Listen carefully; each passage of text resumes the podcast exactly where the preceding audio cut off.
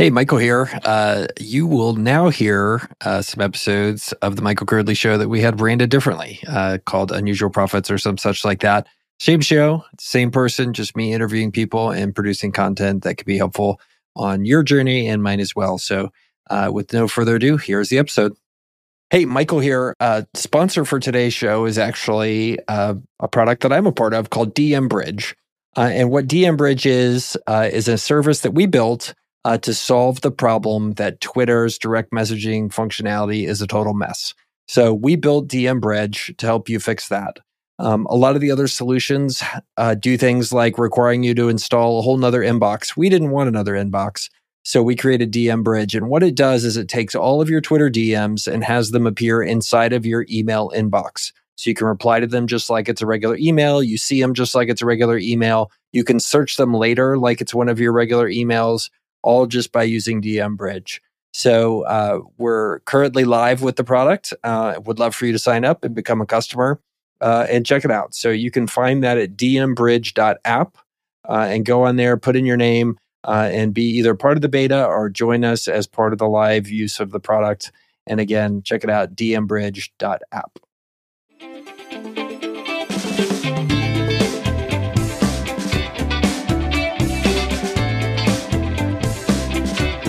All right, welcome to the Unusual Profits podcast. I am your host, Michael Girdley. I am super excited to be back for another week. And today we have something that I'm really excited to talk about, which is the vehicle armoring business. You know, this is one that when I talk to folks that are listeners, they were like, hey, go go talk about this business because it's just so unique and so interesting.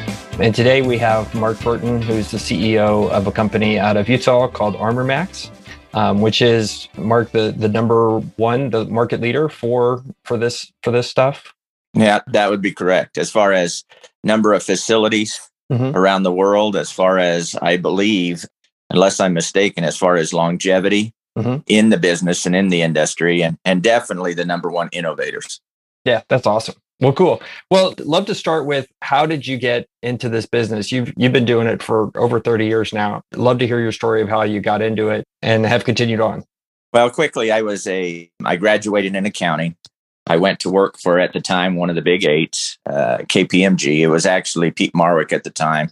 I was working with them, um, Peat Marwick, when they merged with KPMG, and and as happens many times, I was approached by a headhunter and I had five offers in in one week, and hmm. one of them was to go be the controller of a company that that did worked a lot on ballistic materials hmm. and things like that. And within a very short period of time, I I was able to begin running day to day operations, and then the market was shifting. Uh, the private sector was starting to need uh, personal security, especially in Latin America, and so it shifted more to passenger vehicles as I was overseeing the operations and the day to day operations of the company. And so um, I was there for about four or five years. It had a change of ownership, and I made the decision not to stay with the new owners. That was in Utah also, or no? That was over in that was in another part of the country.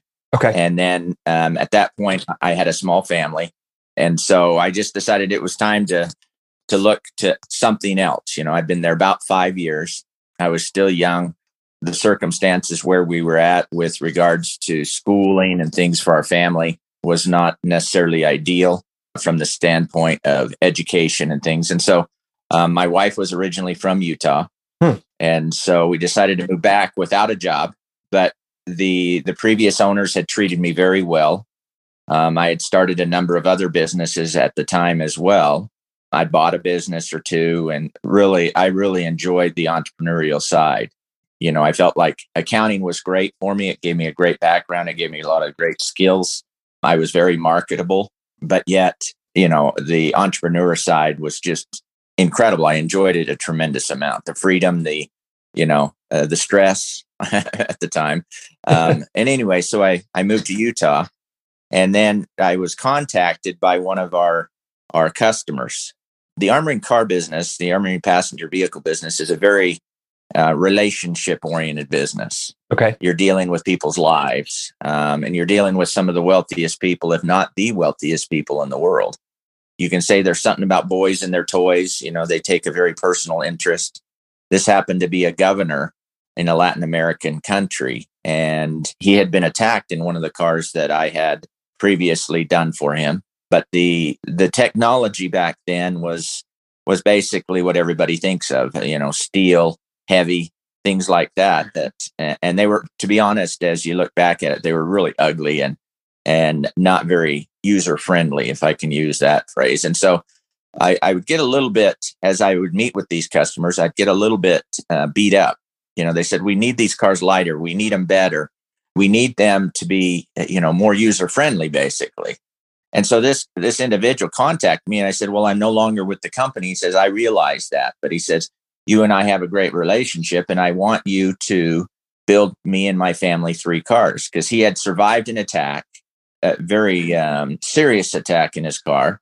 He probably shouldn't have survived it because these are, you know, these are defensive vehicles. They're not made to, they're not like tanks. Okay. They, they are protected, but eventually, like a tank, they can be defeated. And so, anyway, I told him I didn't have a company. I really wasn't interested at the time. Well, he called me three days in a row. And again, we had built that trust. And so he convinced me after the third day, telling me how much he was going to pay me uh, to come down and meet with him and and to take these cars. And at the point that point, I didn't have a company. I didn't have any any employees. I didn't have you know I didn't have a corporation formed or anything like that. In fact, when I met with him at a restaurant, he's the one that named the company. Uh, the, the original company, actually, the parent company is called International Armoring Corporation. Mm-hmm. ArmorMax is the subsidiary which we use to open up all our foreign facilities. And it's the name of the technology that we developed. And he basically said, I want that technology that you you talked about. And I it was only a theory at that time, the lightweight technology. And it's something that I knew I could do, but yet the owners did not, they were making they're making incredible money. Mm-hmm. And I, you know, and, and again, they were they were treating me very well. I'm not complaining but they were just kind of the wheels not broke, so let's not fix it. And so, and that was part of my decision to leave at that time too. Not necessarily to start a new business, but because you know they weren't progressive. They just wanted to, you know, status quo.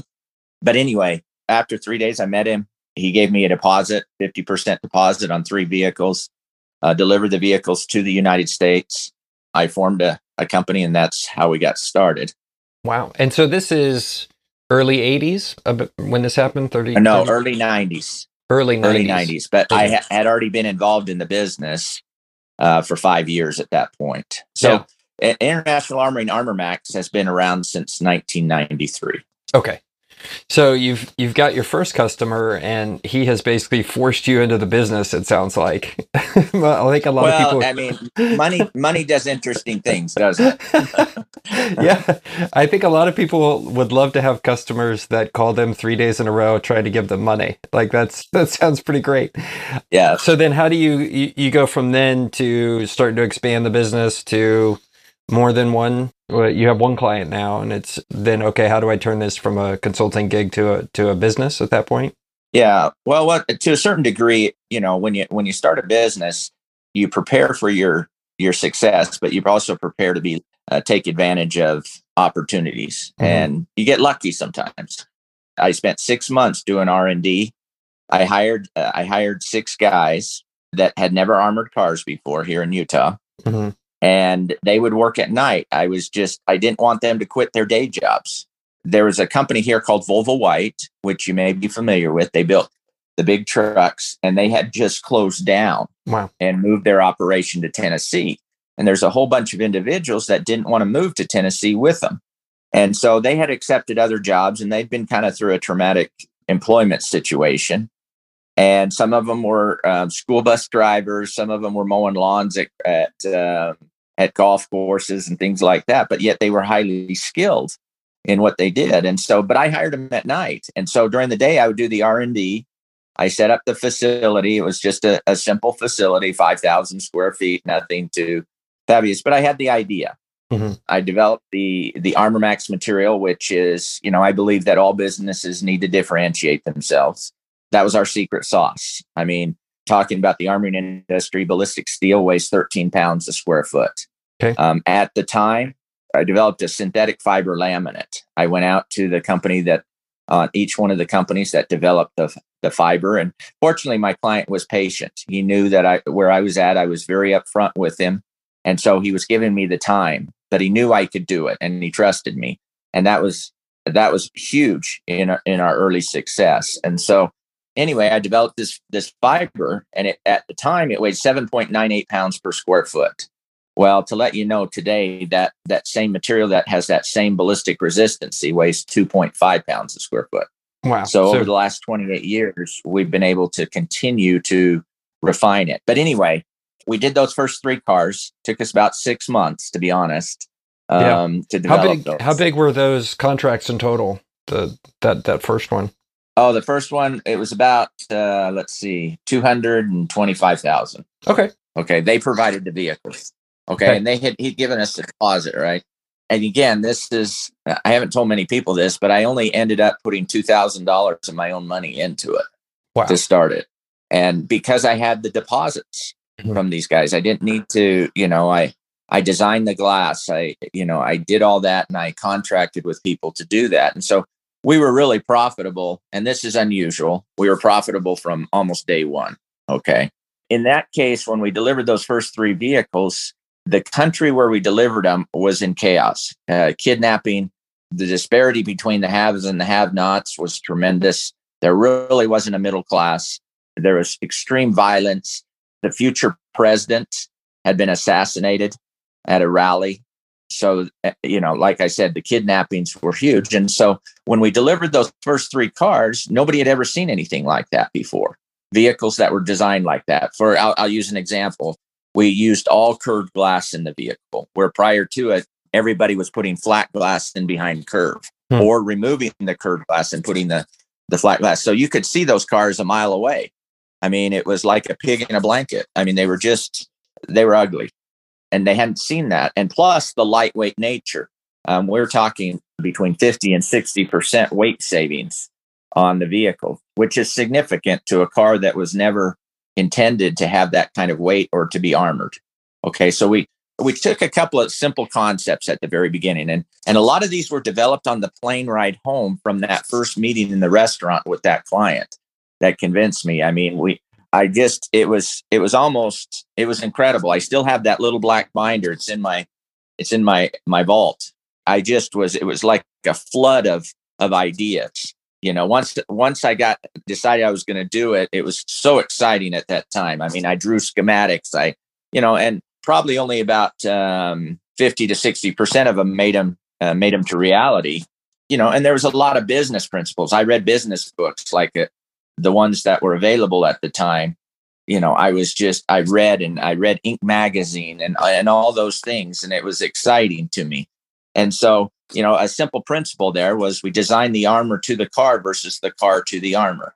Okay. Which was significant in our, our production process. So anyway, we delivered those first three cars and the country was in chaos. And we're only talking one country at the time. Mm-hmm. Okay. It wasn't the US. Okay. It was a foreign country. And then the other thing I did, and this is people laugh at this, but I'm kind of a cheap cheap guy. I'm tight, right? And so I knew who the customers were in this country. Okay, they were the CEOs of the uh, of the multinational companies, and there was only really about a thousand of them in that country, less than a thousand.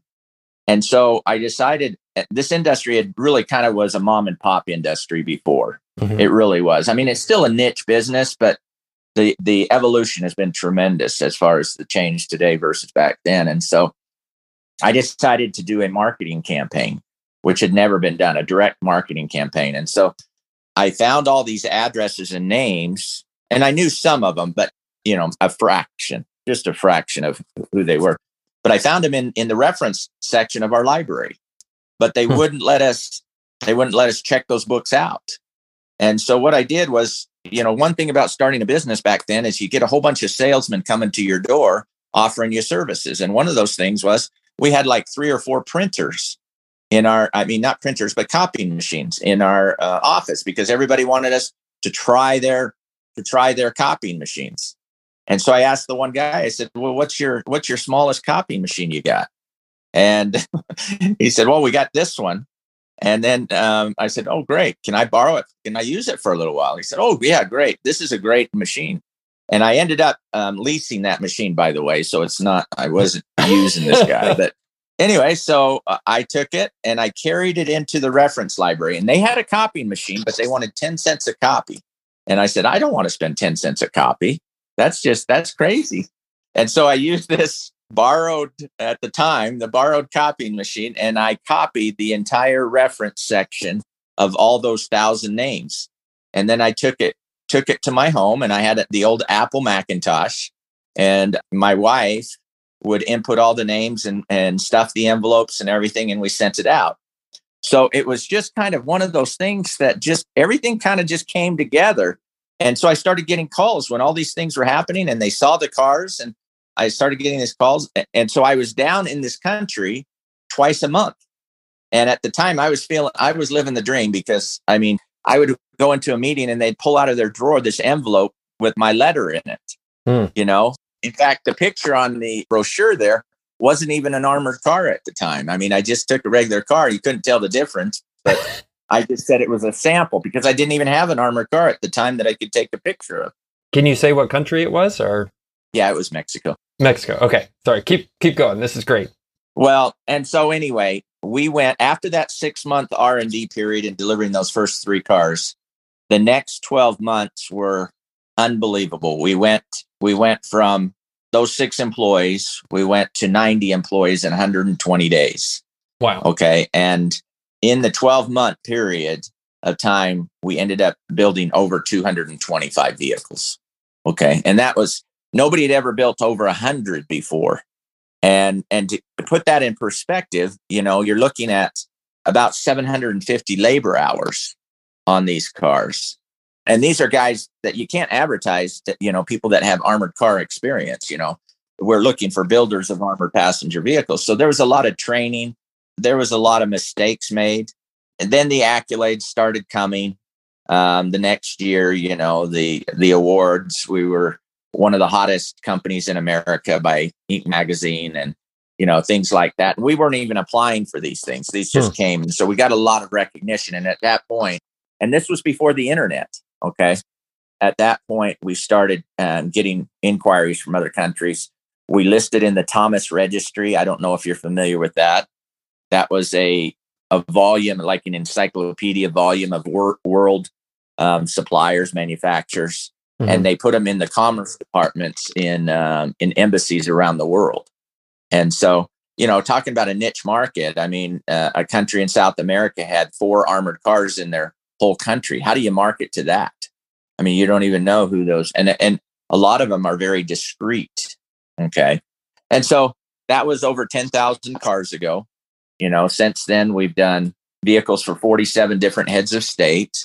Uh, we've done the Pope mobiles we're now a designing, engineering, and manufacturing company. Anything to do with lightweight armoring solutions, you know, we we're involved in that a lot of times. I mean, we did seven of the radomes in the DMZ between North Korea and South Korea. Mm-hmm. We've done trains, we've done helicopters, we've done snowcats along the the Turkey Iraq border. Hmm. And that's what I, I like. They're not always the most profitable, okay, projects. I mean, they're good, but they're not the most profitable. But that's what keeps you that at me, it keeps me interested in the business. Yeah. Super cool. Super cool. Well, and then so all the all the work is being done in Utah at this point, or and has it been that way the no, whole time? we have we have eleven facilities now. Okay, um, we have actually three facilities here in Utah now, and one in Atlanta, in the United States, and the rest of them are out of the country. We no longer have a, any facilities in Latin America. Okay. And so a lot of that happened. I, I mean, I sold the business at one point, uh, very shortly after I started it, and they defaulted. Um, and there's a lot of lessons to go involved in that. And I've been involved in. I'm an angel investor, and so I've been in angel partnerships, and so I've been. I did that for you know for a while as well before and then i just keep coming back to the armoring business i mean it, it's always been going it just whether it's been through a, a management team or through my what it is now with my with my sons involved yeah. and that and that's been a good thing that's great Well, so um, something you said you don't have any facilities in Latin America anymore. Could you tell Yeah. us about that journey? I assume you you put them to have those closer to your customers, but then you know h- how did that go down in terms of making a decision to be there, and then I guess not doing that anymore. Well, what uh, the challenge became, it became a race to the bottom. hmm I mean, you know, once you got established, when we when we started in Mexico, there was one, maybe two competitors in the country, and the quality was very poor. But over time, as the market grew, and this is just a natural progression of business, locals came in, became involved. They don't necessarily do the lightweight, and we still do a lot of cars for Mexico because of our technology hmm and because of the the quality and things like that of the product. But there's a lot of people that will say well i can save 20000 and you know i'm still protected. Whether they're protected or not you know i can't i can't guarantee that. And so when i say a race to the bottom you know you, you get a mom and pop and he's happy doing two or three cars a year at $20000 a piece Mhm. you know for him it's that's a great business for us, uh, we don't make any money, and you know it's a it's a totally different part of product. It's like you know some products coming out of Asia versus some you know out of Europe or out of the United States. You know the quality is just different. They have triple the weight added. You know anybody can slap steel in these things. hmm You know there's not a lot of brain cells involved in that. For example, we have we have a process where we do five different things to the door to prepare it so it doesn't even though it's you know it's only 30 to 40 percent of the weight we do five different things to the door to make sure that it, it closes well and always will close well.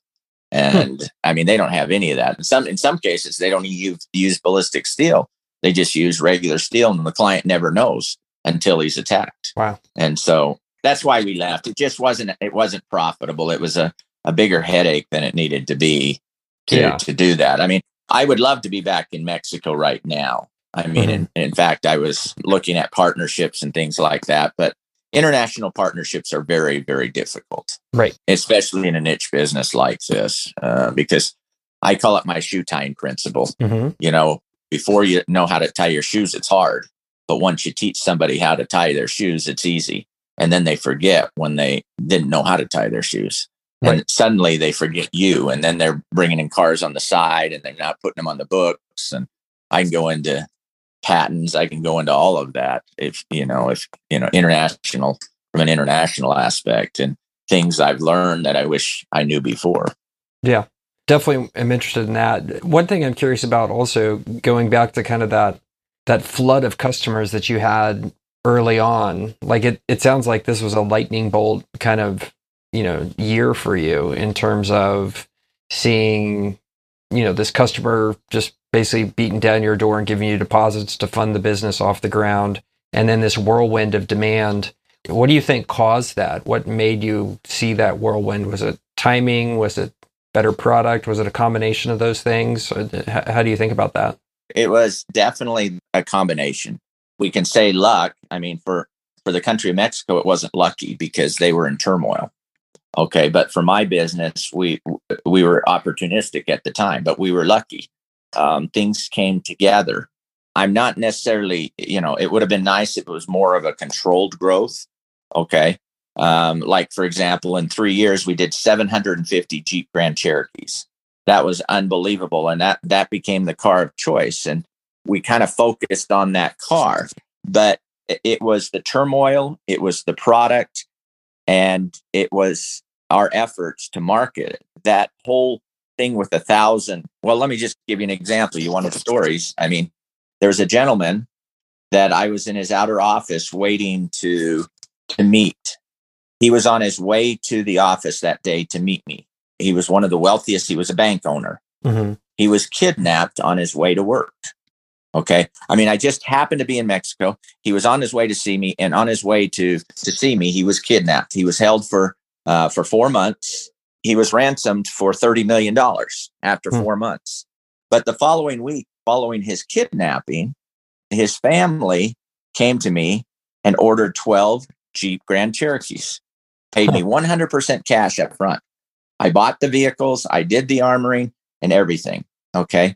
Now, for the next three or four years, this gentleman, after he was released, he and every one of the members of his board of directors, who were the who's who in the country, would buy cars. So I was getting about 40 cars a year off of just this one contact and one individual that it, I had had, call it luck, but they love their cars. And so they're saying, and I'll use a fictitious name, but I'll say, uh, you know, well, who does who does Jose Martinez get his cars? Well, it's International Armoring and Armor Max. Oh, we'll we'll get them from there. And so there was no question at the time. And so, you know, 40 cars a year, that's, uh, you know, around $75,000 for the armoring and, you know, $40,000 for the car. That's, that's pretty good. You know, that's four, four plus million dollars a year just mm. off of one customer. But, you know, we got to the point in, in about a year, let's see, it was about 27 months, 20, well, it's about 20 months, two years. We were at, you know, $50 million in revenue. And in this industry, in a custom made industry, even though we tried to standardize everything, but it's basically still a customized industry. We can't, we don't have robots building these cars. This is very labor intensive.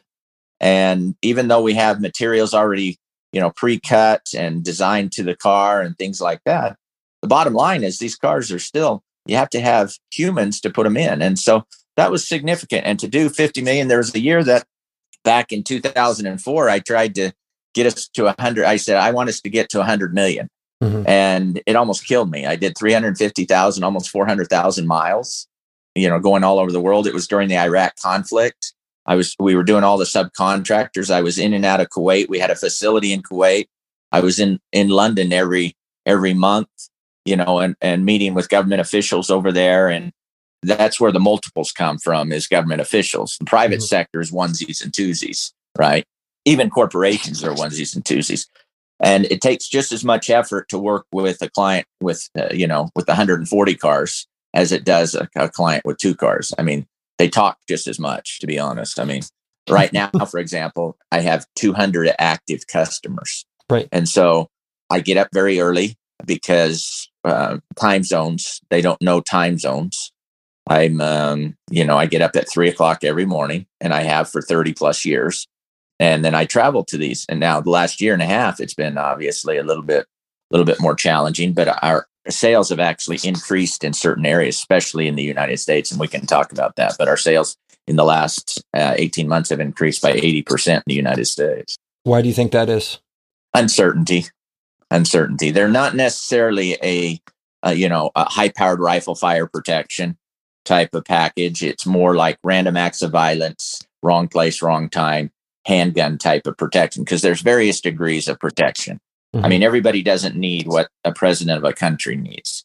Okay. So we start at a handgun protection, 44 Magnum, 357 Magnum, 9 millimeter. We go up to a high powered rifle, and then we go up to a high powered rifle with armor piercing capabilities, which is what we do for heads of state and a few other individuals that have a perceived threat or or an actual threat. Um, and that's those are crazy cars. I mean, your glass is three inches thick. They'll stop, you know, just about what a tank will, but yet they look like a regular passenger vehicle. Yeah, fascinating. So, curious to probe into something you just talked through. It sounds like you're an incredibly driven, hardworking person, waking up at 3 a.m. every day, on the road all the time. So, are you are you the rainmaker for the company still? Are you doing are, are are there other people selling as well, or, or is it just you? Oh no, no, no. We have we have numerous people that sell. I mean, we have um, we have operations all over Africa. We still have our Philippine facility that's closed. Um, we haven't opened. We have 40, 50 employees there that we're just trying to get to move to our other facilities. We have a couple of them here in the United States right now, but as far as employees, and then we have the um, the Middle East operations. We don't have the Kuwait facility anymore, but we do have one in in the UAE. We do a lot of the U.S. government out of the UAE because they remain in that region, mm-hmm. and so you know we have individuals that are responsible for sales. What I do is we get about a hundred sales inquiries a day, and that's a whole nother discussion about web presence and things like that. We focus a lot on that. Um, we were the first to put, you know, back in the 90s a web page up and and now we have 100,000 organic I guess that's what you call it um, visits a month mm-hmm. you know and for a niche business it's pretty good it leads the end we lead the industry in that as well but what I do is I take about 4 or 5 a day as far as some of those leads. And then I, I work with those. And, and then once they buy, um, we have a team that, that it takes care of them at that point. But I, I'm initial contact. You know, this business is about educating the customer. It's a, you know, it's a, a little bit technical. Mm-hmm. There's a lot of misconceptions. Uh, people have seen too many James Bond movies, right? and so it's about educating them and getting them confident or comfortable in what they get because this is all inside the cavities of the car. They've got to kind of trust you because they, when it really matters, you know, it's got to be right. You know, we have one chance, right? I mean, it's got the armor has to be right. And fortunately, we've had we've been very successful and, and we've had over 300 attacks in our cars and we we calculate that that's over 500 lives that have been have been saved or protected mm-hmm. we don't know the outcome because there wasn't uh, there wasn't a, a situation that occurred so you know one thing i'm curious about is if you think about typical businesses that have tried to scale custom work so custom auto, you know, auto improvement people or custom, you know, plane interiors, any of that kind of stuff. Like, I'm curious why, when I look at most of those, almost all of them have failed to scale at the level you have. And I'm curious how you think that you've been able to, you know, build up a bigger defense, you know, a defensible business of one of this size where, you know, all the little onesie twosie people in their garages aren't, you know, aren't taking business from you you know, in mass. How, how have you been able to build, I think, a really sizable company given kind of this dynamic I'm talking about with scaling custom work just tends to not happen? Well, I think it, a lot of it is just hard work, but I mean, it's innovation mm-hmm. and it's it, and hard work. I mean, like I said, we um, we hate to lose one deal. I don't like anybody saying, "Well, we'll get the next guy." Where else, you know? Or the other the other comment that I hear sometimes is, "Where else are they going to go?" Well, I hate that attitude. I mean, mm-hmm. I dislike it very much. Is is that we don't want to lose a single person as long as the as long as it makes sense. I mean, our average ticket sale is one hundred and forty thousand dollars. Okay, so sometimes when you know somebody doesn't buy, I kind of go, man, I really thought they were good. Why didn't they buy? Well, it comes down to the fact that they're not going to buy because of the cost. Hmm. They might, you know, in these foreign countries, they might go to somebody that's cheaper.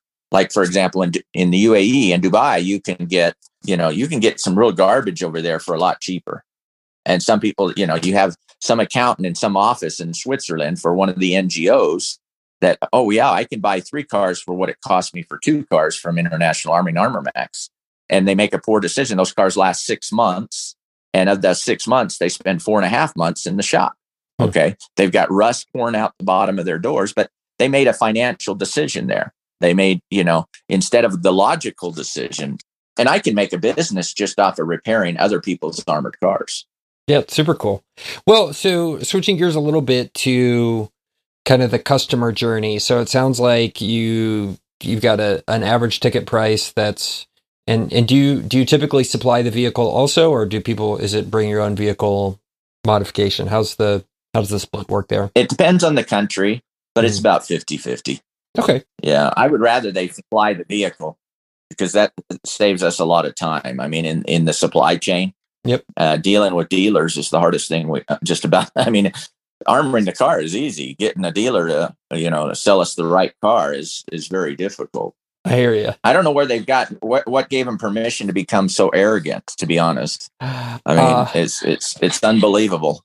I personally keep cars forever, and it's just because I want to avoid the two day nightmare experience of having to deal with a dealership and just feeling like no matter what happened, I got ripped off. Like that's yeah. So so that's what. Yeah. Ton, well, you think, you know everybody's really on on the same ground now with the internet and things uh-huh. like that. I mean, everybody can get the same prices and everything. It's just it's the sales experience that is so horrid and I don't buy, I don't ever go into a dealership either. We don't. Yeah. I mean, we, we do everything uh, over the phone. And, but even then, you, you know, and I guess that's a general statement of the workforce. And I'm sorry if I show my prejudices, but we have big challenges here in the United States. Yeah. With regards to that, there's, uh, my son is in is at the Atlanta facility right now, and we're gearing up because we're having a tremendous influx from the East Coast. When we open that operation, we got a, huge demand. but he's just going, I don't, you know, I think we're in a crisis mode here in the country. I mean, we have individuals that don't know how to work, and maybe I shouldn't get into this, but go ahead. They have um, very poor work ethic and they're addicted. They're addicted to their phones. Mm-hmm. I mean, you know, when you have a 22 or 24 year old that goes to the bathroom 10, 12 times a day, you know, that's, that's safe for those guys that are over 60. I mean, that, you know, they're going there to use their phones and then, and then they're sassy and they don't want to work and, and it's, it's hard. I mean, I love, that's what I was telling you. I love bringing in these foreigners that are grateful for their job and we pay them very well. Mm-hmm. But we also get a lot out of them because they realize if they don't perform, then there's five, six, seven guys behind them that will. And they're grateful for the opportunity and they have a work ethic. And so, I mean, that's again, that's that's a generalized statement, but it's my experience over the last 28 years here in the United States. I mean, from those first guys that I had at Volvo White that were hardworking and they were grateful for the opportunity to make a, you know, a decent living. And I'm, I'm talking guys that you now we're paying between $16 an hour and $30 an hour. Mm-hmm. Guys that haven't, fin- a lot of guys haven't finished high school. And so once you start putting overtime in, you know, they're making 70, $80,000 a year, which maybe I'm too old school, but that's a, that's a pretty good salary um, for those type of, of skilled jobs. And Here's the other thing I didn't even mention is everybody's my competitor now. If you can't tell, I'm on a little bit of a soapbox, but um, everybody's my competitor. I got, you know, I've got other manufacturing companies that are coming in and they're taking my top employees. They're paying them three, four, five dollars. They're poaching three, four, five dollars an hour more, and then they pay them five hundred to a thousand dollars to bring guys for every guy they bring with them. You know, that's not just in the armoring business. That's just they find who the best employees are and that's that's what it's it's come down to and so my solution is is to go get my foreign employees that are already trained and that was another thing i was going to mention the other guys they're not willing to to listen and be trained and that's mm-hmm. that's hard mm-hmm. but anyway i didn't mean to get off on that but it, they, these are challenges that we're facing in the country with regards to productivity and things like that and and I'm not going to say it's because everybody's getting stimulus checks and things like that. I, I'm not going to make that judgment. I mean, I think there's plenty of other people that are much more qualified than I am. I'm just telling you the um, the experience we're having. I, I don't know exactly the source, except the fact that I know what the the results are with it. Right. I know. Well, and I know my generally work a lot harder and are you know are, are there on time and things like that than than generally speaking the the the body of workers in that segment of the marketplace. Mm-hmm. It makes preaching to the choir here. so it's once you feel that pain for year after year where I think as a business owner, especially if you feel like you're treating people really well and giving them opportunity, yeah. it's a it's a mutually productive relationship to see there really be kind of a lack of appreciation for that. It's it wears on you after a while really does. So I, I feel I feel your pain. Well, I own a I own a number of businesses in a number of different industries, and it used to be it used to be just limited to this manufacturing industry, but now it's across the board.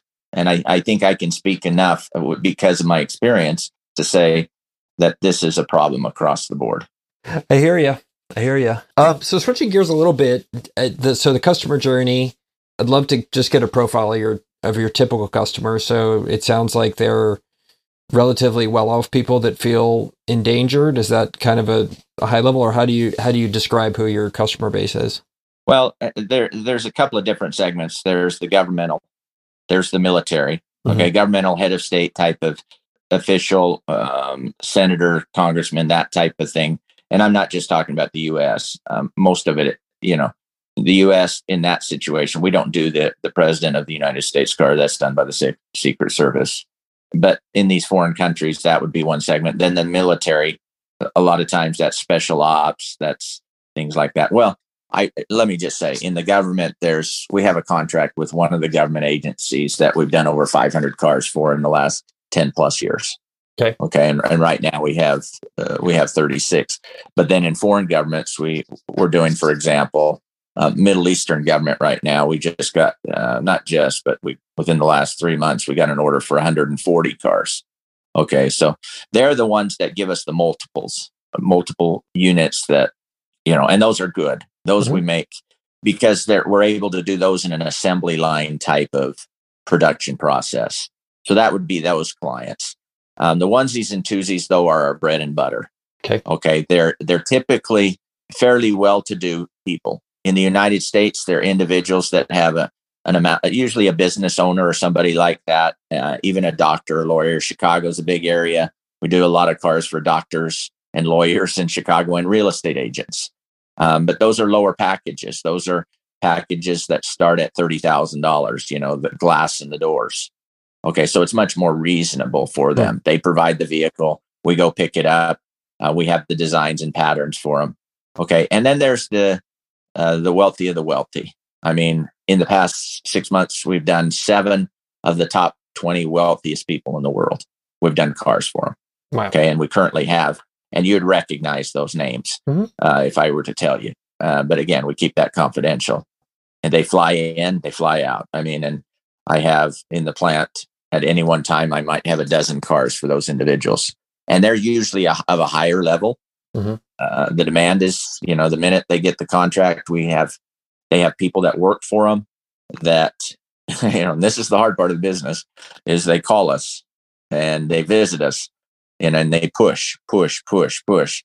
And, and they, to be honest, they really, and, and this is fine. They don't understand the, the difficulty or the, the process itself. And in other words, and that's what a lot of people in the United States don't know, but, but that's usually, that's our customer base, not only here in the United States, but around the world. And so sports figures, done a number of, we're doing a number of them uh, that, you know, you would recognize the names. We have one sports figure that's his wife is, you know, scared to death of the paparazzi and rightfully so. And so, you know, they bought over the years, they bought five or six cars from us. Uh, it's not one they, they buy every year, but the, every two or three years they buy one. Got it. And so they're saying, okay, I want an armored G Wagon, right? Mercedes, very very expensive Mercedes. So very good car to armor, by the way. Okay, why is that? Well, the the structure of them, uh, the way they look when they're finished, mm-hmm. and the way they handle the. We're able to maintain the original performance of them with the lightweight armor. Um, we're able to maintain the original appearance, and we're able to armor the entire passenger compartment. I mean, it's a uh, there's there's five or six cars that are more conducive to be armored than others, and that's one of them. Yeah. What are the other ones? Um, you have the Cadillac Escalade, mm-hmm. um, the Yukon Denali XL. Okay, you have the Jeep Grand Cherokee that I already mentioned, and a, you throw in a sedan there. You got the you know the S series Mercedes uh, type of sedans. Those are very very popular when you go with sedans. We we recommend a, a high end, not necessarily European. The uh, G wagon is an exception. Uh, you know, uh, the Toyota Land Cruiser it's not the best one to do, but it's the most popular one worldwide because of their parts distribution and their um, service network they have around the world. I mean, you can go to a sheep herder village in Afghanistan and build a whole entire Toyota Land Cruiser. I mean, it's just it's you know they're so easy, and that that's the one we do the most of uh, for the NGOs. Mm-hmm. Um, you know, like the World Bank and those kind of guys, uh, UNICEF and all those guys that are in those dangerous areas. Red Cross and people like that. You know, they they choose those type of vehicles. But that's I I, I got sidetracked. But that's not necessarily one of the top five as far as vehicles that are best to armor. But those other higher end suburban uh, suburban Denali, Tahoe, those type of cars, those are very uh, very conducive. I mean, the U.S. the GM product.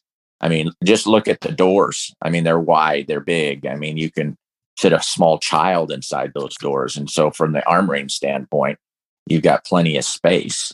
And whereas something like a Toyota Land Cruiser, which is a great car, or a Lexus LX 570, they're great cars, but they just weren't thinking of us when they built them. I mean, they, you know, they weren't taking us into consideration because the doors are very thin.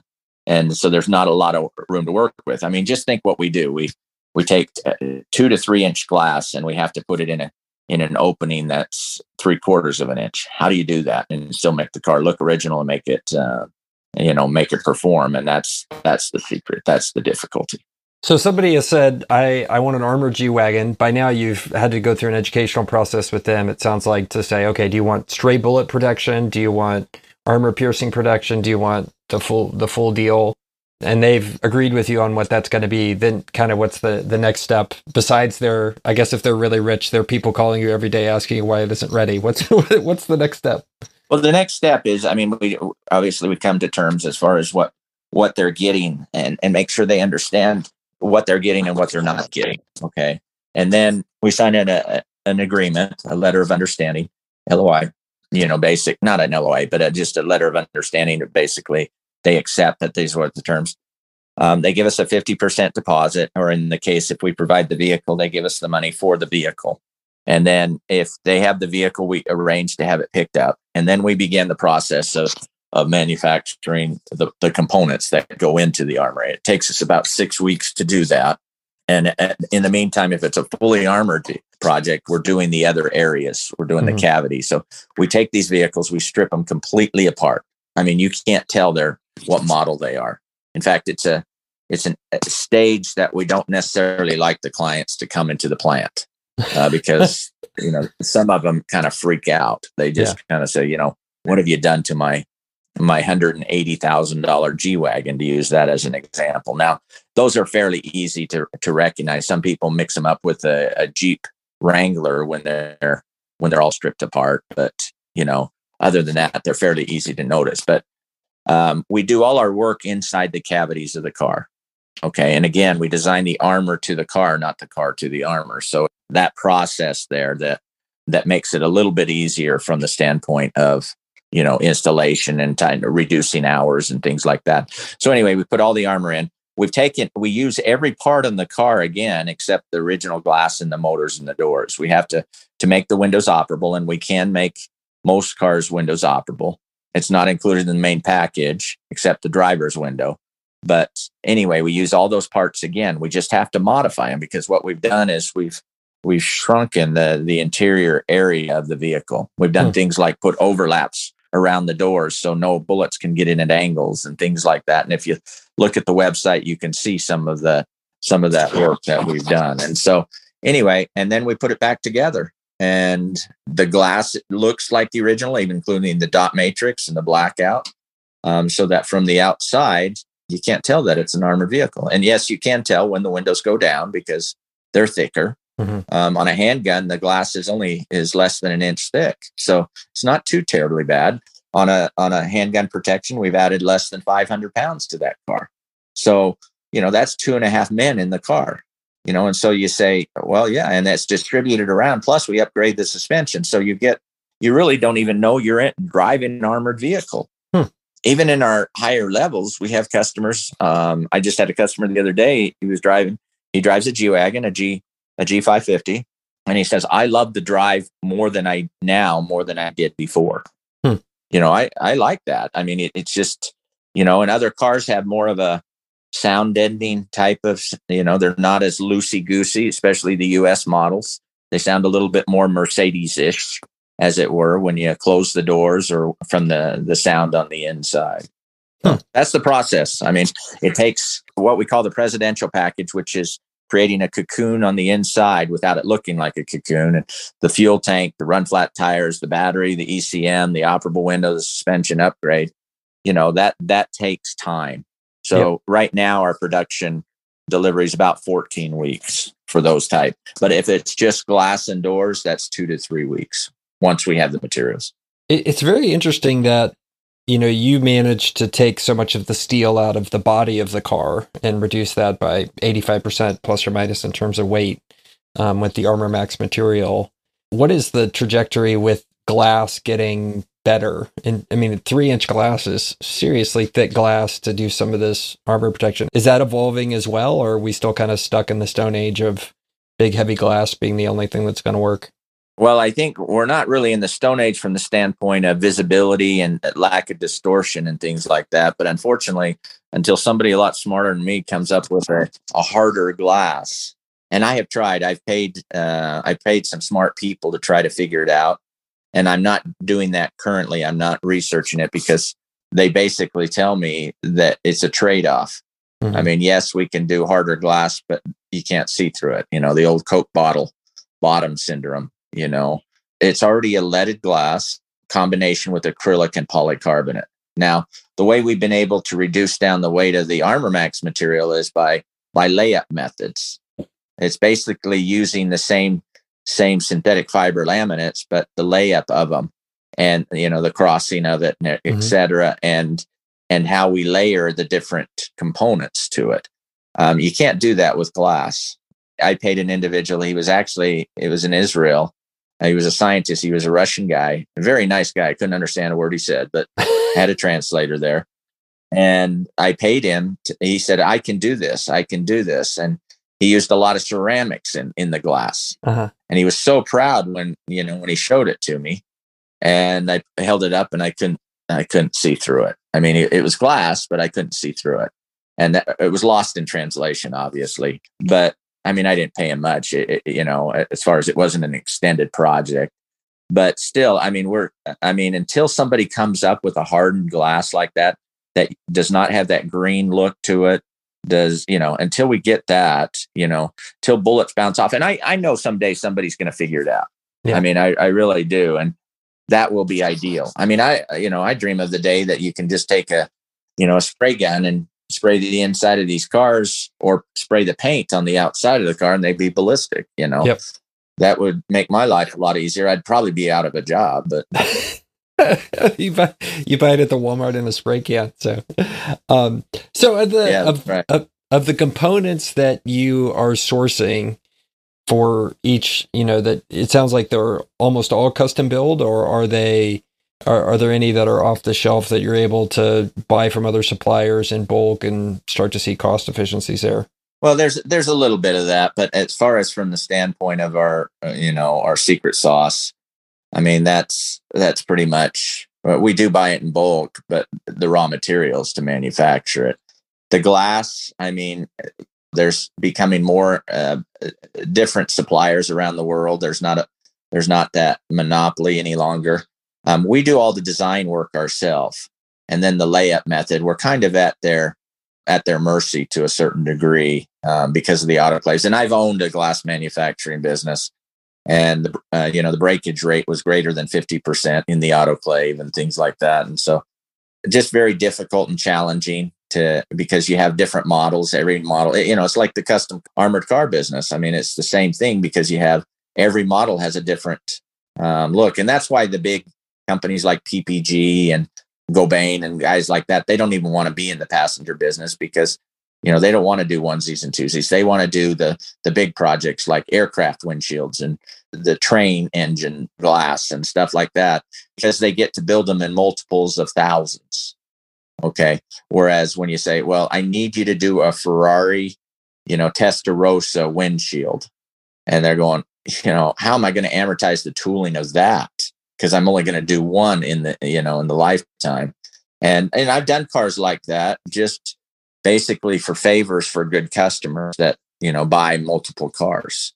But you know, wow, that's crazy. I mean, I did a Volkswagen Beetle for that same guy that was kidnapped. I mm-hmm. did it for his 16 year old son. In fact, it, when they first came out, this was about the time when those rounded. And and if you look at the backlight of the Volkswagen Beetle, and see, I'm making you look at cars a totally different way. But you know, people get excited about those designs. I get a pit in my stomach. But what you have on the backlight of that car, for example, is you have a compound bend. It's going two different directions at the same time. Mm-hmm. Uh, very difficult with ballistic glass because it's done with gravity. But he calls me up and he says, and this is the guy I was telling you about that I was in his outer office. And of course, we developed a relationship over the years. And he said, My son's turning 16. Will you do him a Volkswagen Beetle? Will you armor one? And I said, Yes. Yeah, you bet. You bet I will. And then I hung up and I go, how are we going to do that? And and we ended up doing it. But if you look at it sideways, you can see that it was not a compound bend. It was it was only bending laterally and not horizontally at the same time. So you don't have quite the bubble look on it. But on that car, did I make money? Absolutely not. Yeah. But I was doing 40 cars a year for his the people in his board of directors. So I thought, well, we'll just do it.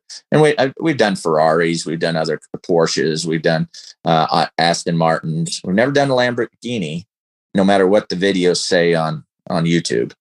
that was a YouTuber fabricating it. But anyway, can we do one? Yeah, we can do one. But uh, you know, and they're fun for everybody in the in the plant. And yeah. you know, we got a Lamborghini, we got a Ferrari, and stuff like that. But from the accounting department, it's not very fun. Yeah, I hear you.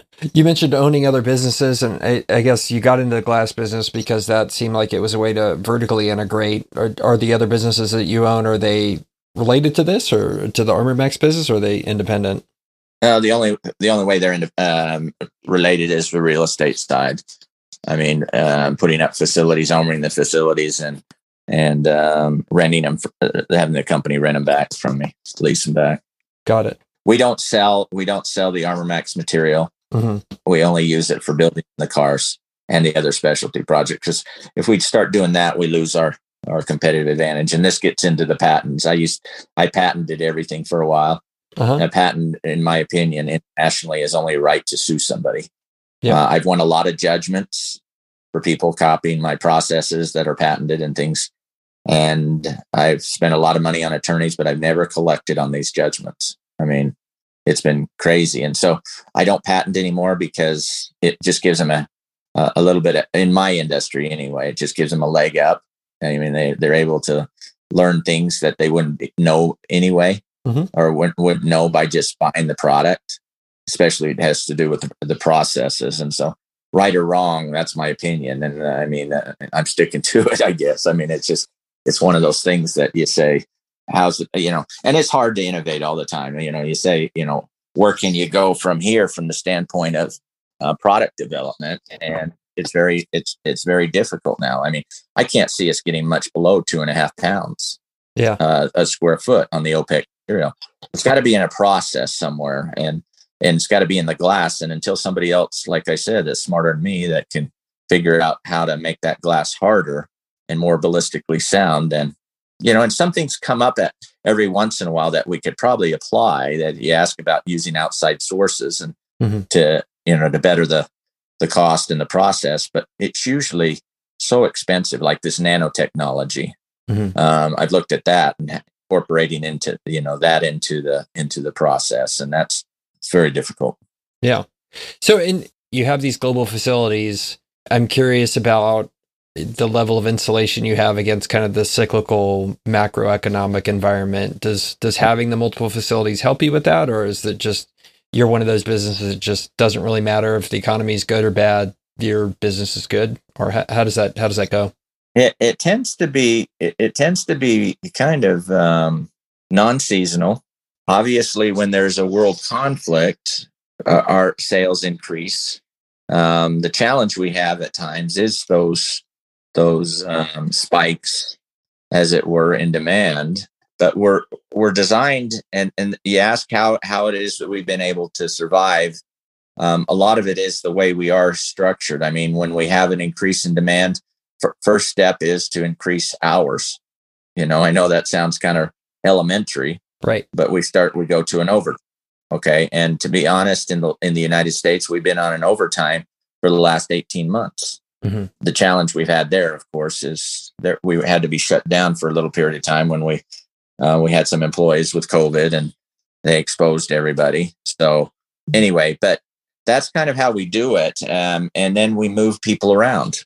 You know, for example, in the U.S. right now, I have a couple of Nigerians and a couple of um, Filipinos and I'd like to have a lot more Filipinos. Yeah, uh, the Nigerians are really there for training, but the Filipinos are there for training and to cover the um, the increase in demand. And mm-hmm. like I said, I have 40 of them that aren't working right now, and I feel bad. We're we're compensating some of them, even though they're not working, just because they can't. I mean, it's it's a, a terrible situation for them over there. They're going to starve to death if they, you know, there's just no jobs. And so, but anyway, uh, and that brings a lot of loyalty too, and and, and they're generally very loyal, and that's when you get when you get those good loyal employees. And that's how we how we kind of work through the bubbles. And i'm not saying that it, it goes you know we're 100 miles an hour with our hair on fire you know 24 7 but it feels like that in the last 18 months to two years. Right. Well plus working around the inability to operate when covid just shows up one day and it's like hey somebody got sick we need to shut down for two weeks. I, I hear you so. Yeah well and there's there's times with the with the pushing that I will show up in the morning and go, Hey, Joe took another job. It's, it's not about two week notice. And then you, you kind of, you, you know, you prepare for the, uh, you know, for the next wave where all the guys that worked around Joe, you know, go join this other company too. And that's that, you know, I will tell you that created a lot of new management um, challenges in the last little while. Yeah. I mean, uh, it, it really happened.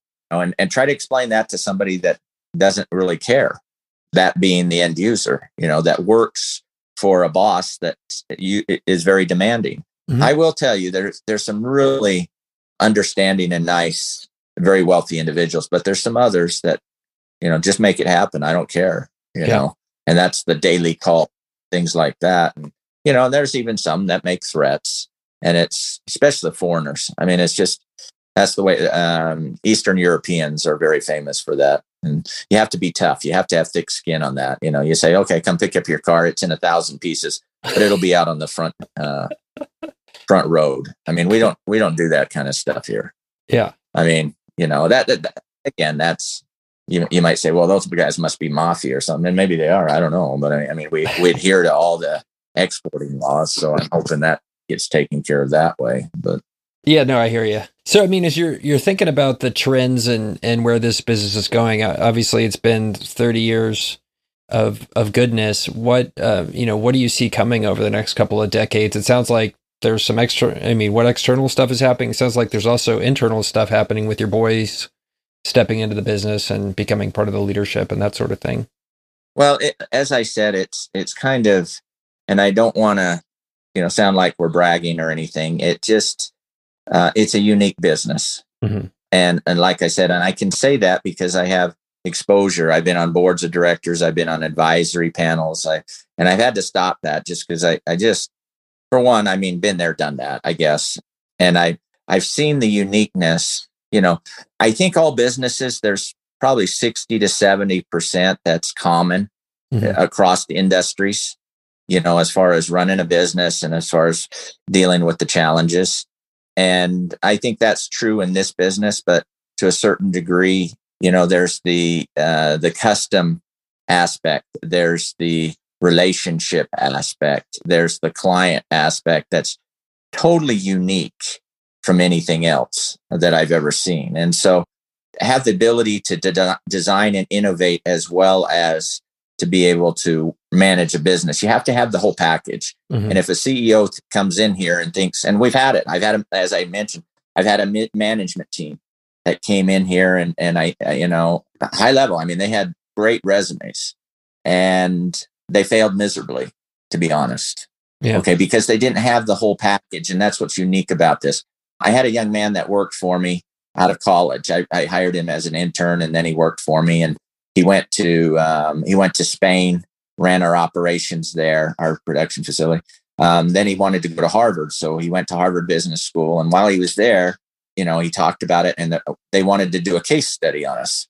And so they did all the interviewing and everything, and and uh, you know we're talking exit strategy and everything, and and so these are some pretty bright minds, and they basically the conclusion was, well, good luck with that you know, because of the uniqueness of this business. And I've had that comment from several very smart people. I have, you know, I, am involved. Well, I was involved with a, a, startup of an investment capital company, and I was on the advisory panel, and, and I was the first investor in it. And you know, it, it involved companies like Skullcandy and uh, MediConnect and uh, Stance Socks and you know, and uh, some really good companies, and they and, and it continues to grow. I think right now they're on their fourth fund, and 250 million dollars and the, the managing partner and i are very very good friends and uh, you know we have a, a, love for cars and and anyway and we've talked at great length and he's i consider him one of the brightest minds i know as far as being able to you know uh, see the end from the beginning type of thing you know there's those guys that you you talk to and i'm not like that i have to just work like a dog to do that but there's guys that can say you know they see what the okay, did you think about this? Did you think about that? And he's also said to me, I don't know what you're going to do. I mean, I seriously don't know do because they're they're at this point, and I've tried, you know, and I've had the I've had numerous offers to do it, but it all involves me um, staying with the company. and you know now I have my sons involved, and and and they each have their talents, but it, it's a very difficult. The environment right now in the world is very difficult, and I can go in. I've had a kidnapping attempt in my life. I've had on two occasions a gun put to my head um, because the countries I go to, there's a reason they need armored cars. Okay, and so I mean, it was totally the kidnapping occurred attempt. It, didn't have it, they weren't successful. It was one of those where the hair on the back of your neck came up. They tried to push me in a car, and I was fortunate enough to roll out of it. It was right in front of the Marriott in Amsterdam. You know, they had been tracking us. My wife was with me, and so anyway, those type of experiences that kind of lead me to think, is this something that I want my kids involved in? So no, I don't have all the answers and I don't know the direction exactly we're going. I, you know, I'm really, you know, people say, well, what's your long term forecast? Well, it's to keep innovating and selling armored cars. You know, no, no, no. What about your, you know, your exit strategy? You know, where where's this going? And and to be honest, and and this is probably not the answer you want to hear, is I don't know.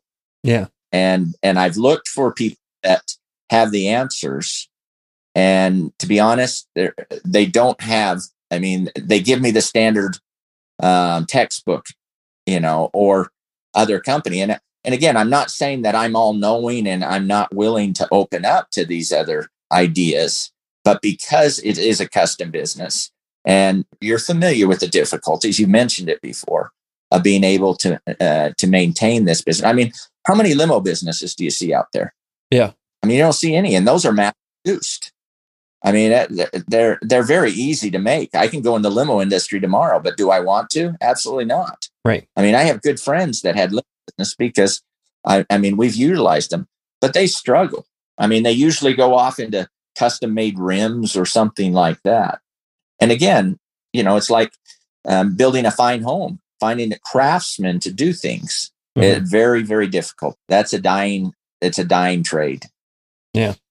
Very interesting. Well, I mean, if my if my math is kind of right about your age, it sounds like you got some time to figure it out. So at least there's a positive a positive there. So no, and I'm not I'm not discouraged by it at all. I mean, no matter what I do, I mean, I've built some great um, projects in real estate, and I've had some other great successes in business. But I'm always known as the armored car guy, and I'm fine with that. Yeah, you know, it's one of those things when you find something that you're good at it's hard to, you know, that's why I said uh, there's no retirement in me. I mean, it's, you know, I'm, I love working. I think, you know, I think there's a career in it.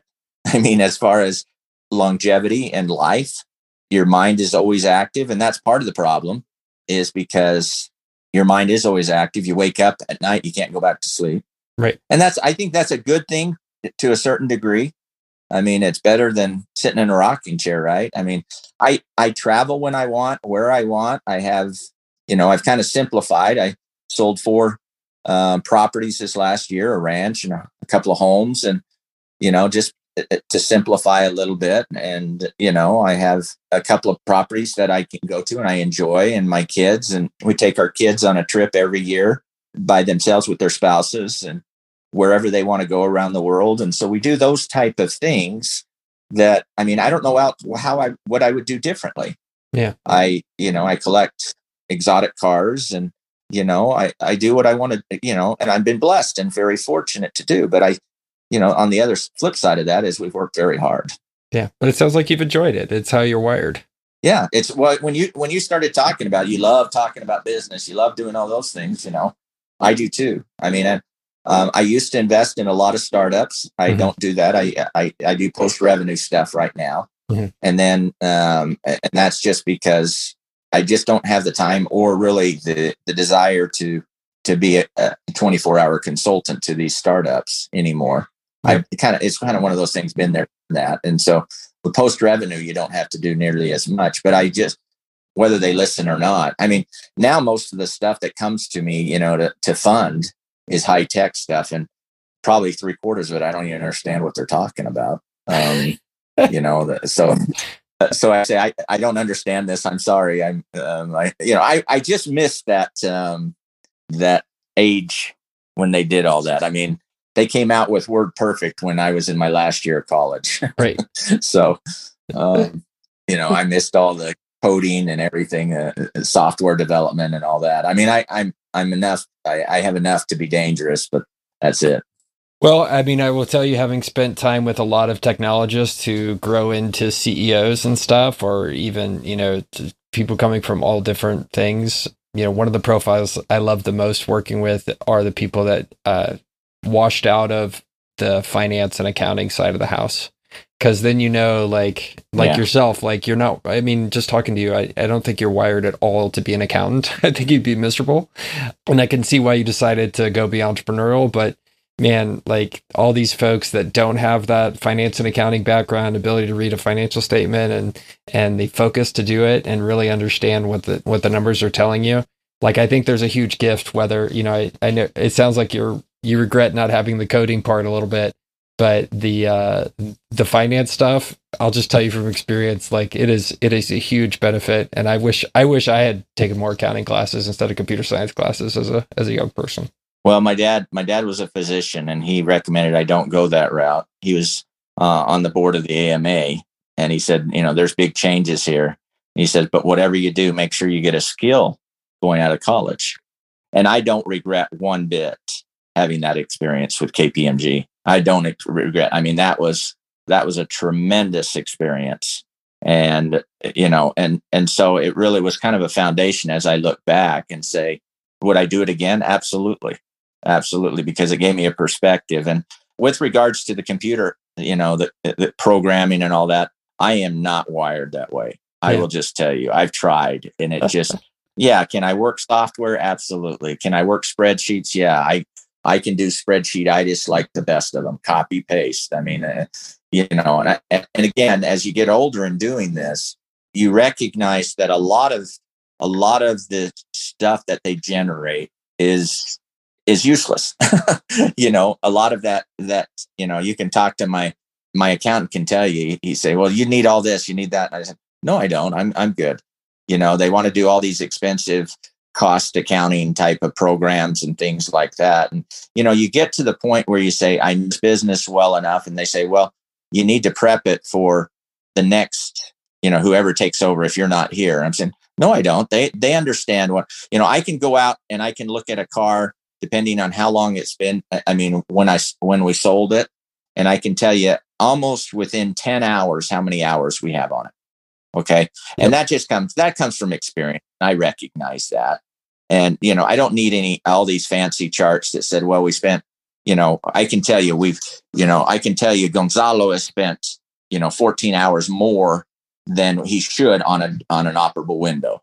Yeah. You know, and it's just one of those things and, and again, that just comes from experience. I'm not saying, but this isn't a standard business that I've chosen to to focus on at these later uh, later stages of my career. Yeah. It's it's really about having my sons, which are very good at what they do, understand the business and having a you know having a business for them to go forward with, and then I'm helping them now. Not it's not vice versa. They are helping me, but I don't need that. You know, yeah. I don't need that. I just I want them to be able to, I, I want the company to be strong and have a, you know, a legacy after, because it, it, it is a harder, second generation, third generation. I mean, you don't hear those being too successful for too long anymore. Um, and so that's, that's kind of what I do. I mean, you, you find something you do good and, and, or the best that everybody else does. And, you know, what else can you ask for? I mean, it, it, it's hard to walk away from that. Yeah, I hear you. I hear you.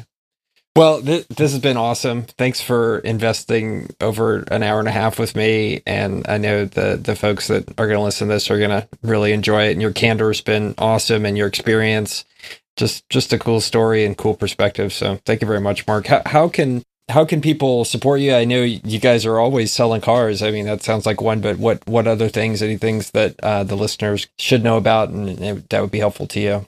Well, I'm in the process of writing a book I have been for a while. I, you know, we do a lot of, we get a lot of interest from Discovery Channel and, you know, Travel Channel and places like that. And we've done a lot of stories. Now it seems to be more YouTubers than anybody else. Hmm. Now that our story a little stale, I guess.